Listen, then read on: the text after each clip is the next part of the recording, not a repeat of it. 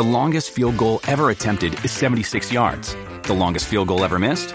Also 76 yards. Why bring this up? Because knowing your limits matters, both when you're kicking a field goal and when you gamble. Betting more than you're comfortable with is like trying a 70 yard field goal. It probably won't go well. So set a limit when you gamble and stick to it. Want more helpful tips like this? Go to keepitfunohio.com for games, quizzes, and lots of ways to keep your gambling from getting out of hand.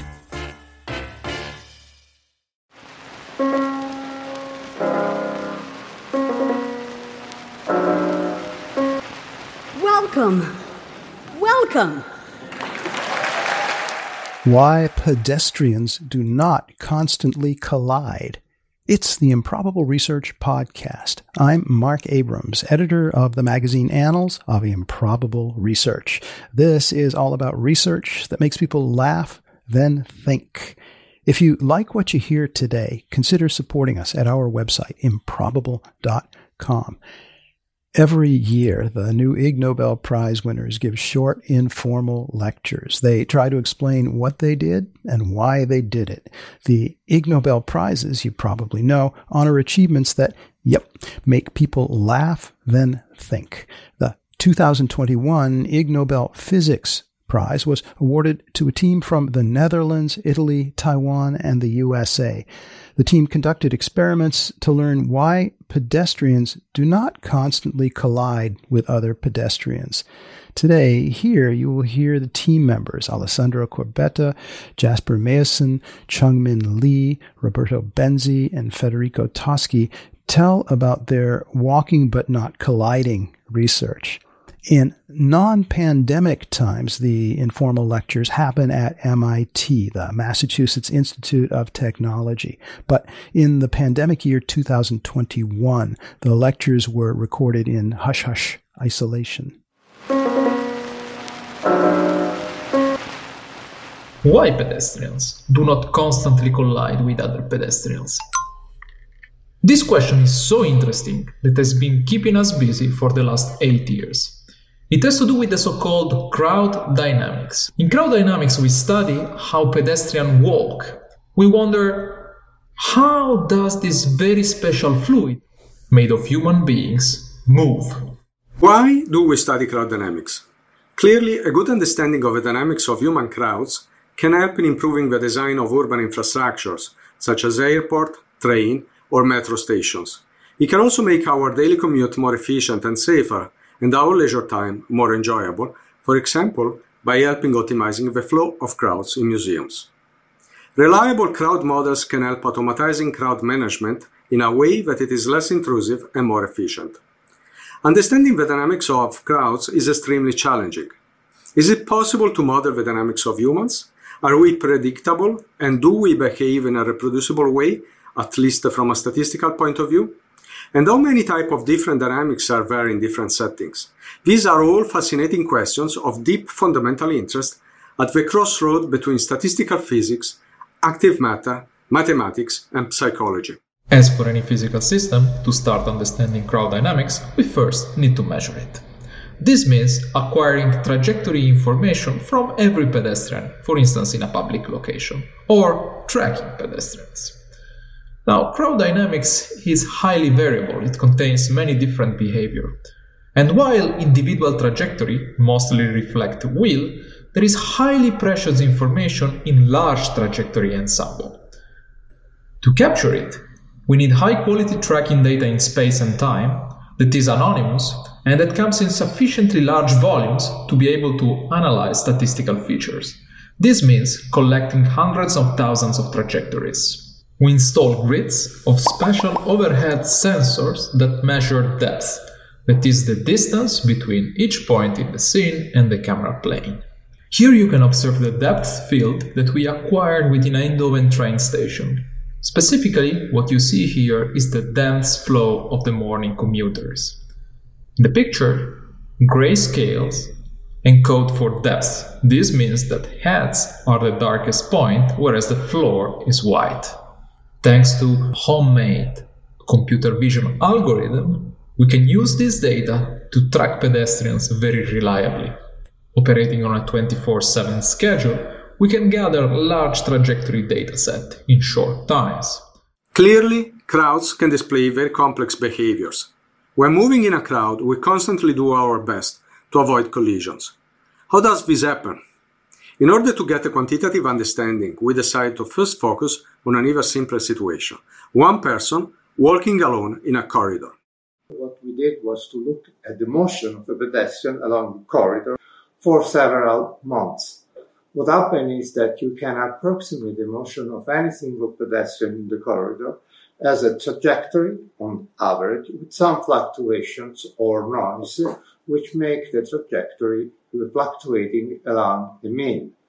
The interesting point is what happens uh, in the case where the pedestrian changes his mind along the trajectory and goes back to its original direction.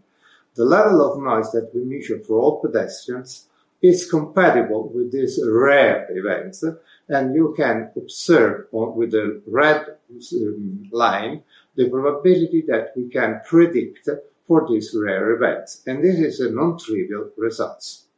With the description of non-interacting pedestrians at hand, we now can focus on more elaborate situations, which can occur in crowds. In particular, we are interested in how pairs avoid each other. The novelty of the train station dataset allowed us to find situations wherein two pedestrians are on a collision course, while not interacting with people around them. Based on the custom-made interaction graph, we are able to efficiently identify pedestrians which meet those requirements. In the clip playing now, you can see situations we capture. With the solid lines we indicate interacting pedestrian, while the dotted lines indicate when there wasn't an interaction. Pedestrians were too far apart to influence each other. To get an understanding of the avoidance interaction, we defined an experiment with three measures. We captured the lateral distance between the two pedestrians. When we look now at how the initial distance changes towards the midway point, we see that on average, when the distance was small, people changed their path, trying to avoid each other. If the initial lateral distance is significantly large, people don't tend to change their course. If you now look at the second part of the interaction, we see that on average, people don't tend to change their trajectories anymore. To model the avoidance behavior, we use a short-range radial force similar to an approach used in fluid dynamics that prevents particles occupying the same location. But contrary to molecules and particles, people can navigate based on their vision. Therefore, a second interacting force was introduced. With the combination of these two forces, we were able to reproduce the statistics of not only the path maneuvers, where pedestrians modified their path when perceived the lateral distance is less than 1.5 meters, but also their speeds Simulations matches the most of walking speeds before and after the encounter, and even numbers of collisions. The model agrees with measurements quantitatively how many pedestrian pairs are within 60 centimeters of each other. And so, why pedestrians do not constantly collide with other pedestrians? We started to answer this question looking at simple binary collisions in dilute bidirectional flows. However, the best is yet to come. There is still so much to study and understand about the dynamics of human crowds. We are currently looking at how pedestrians behave in very dense crowds, in cross-flow conditions, in generic flow settings, when boarding or exiting from a train. We are also studying how pedestrians react when illumination is changed or other nudging stimuli are applied. Thanks very much for watching and don't hesitate to contact us. You've been listening, if you've been listening, to a genuine episode of the Improbable Research podcast. Today, 2021 Ig Nobel Physics Prize winners Alessandro Corbetta, Jasper Meeusen, Chung-min Lee, Roberto Benzi, and Federico Toschi told how and why they studied why pedestrians do not constantly collide with other pedestrians. You can see video of this lecture on our website, improbable.com. And one of the other Ig Nobel Prize winners in 2021, you should know, the Kinetics Prize was awarded to a team that studied how and why pedestrians do sometimes collide with other pedestrians. You can hear them about that in a separate episode of the Improbable Research Podcast. I invite you to subscribe to our magazine, The Annals of Improbable Research. Six new issues a year. Get yourself some back issues too. Also get lots of details about the Ig Nobel Prizes, upcoming events, what's in the magazine, and about how you can help and be part of it via our Patreon.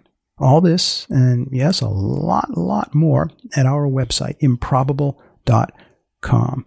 It's possible that Seth Gliksman is the improbable production assistant. Next time on this podcast, we'll look at something or other.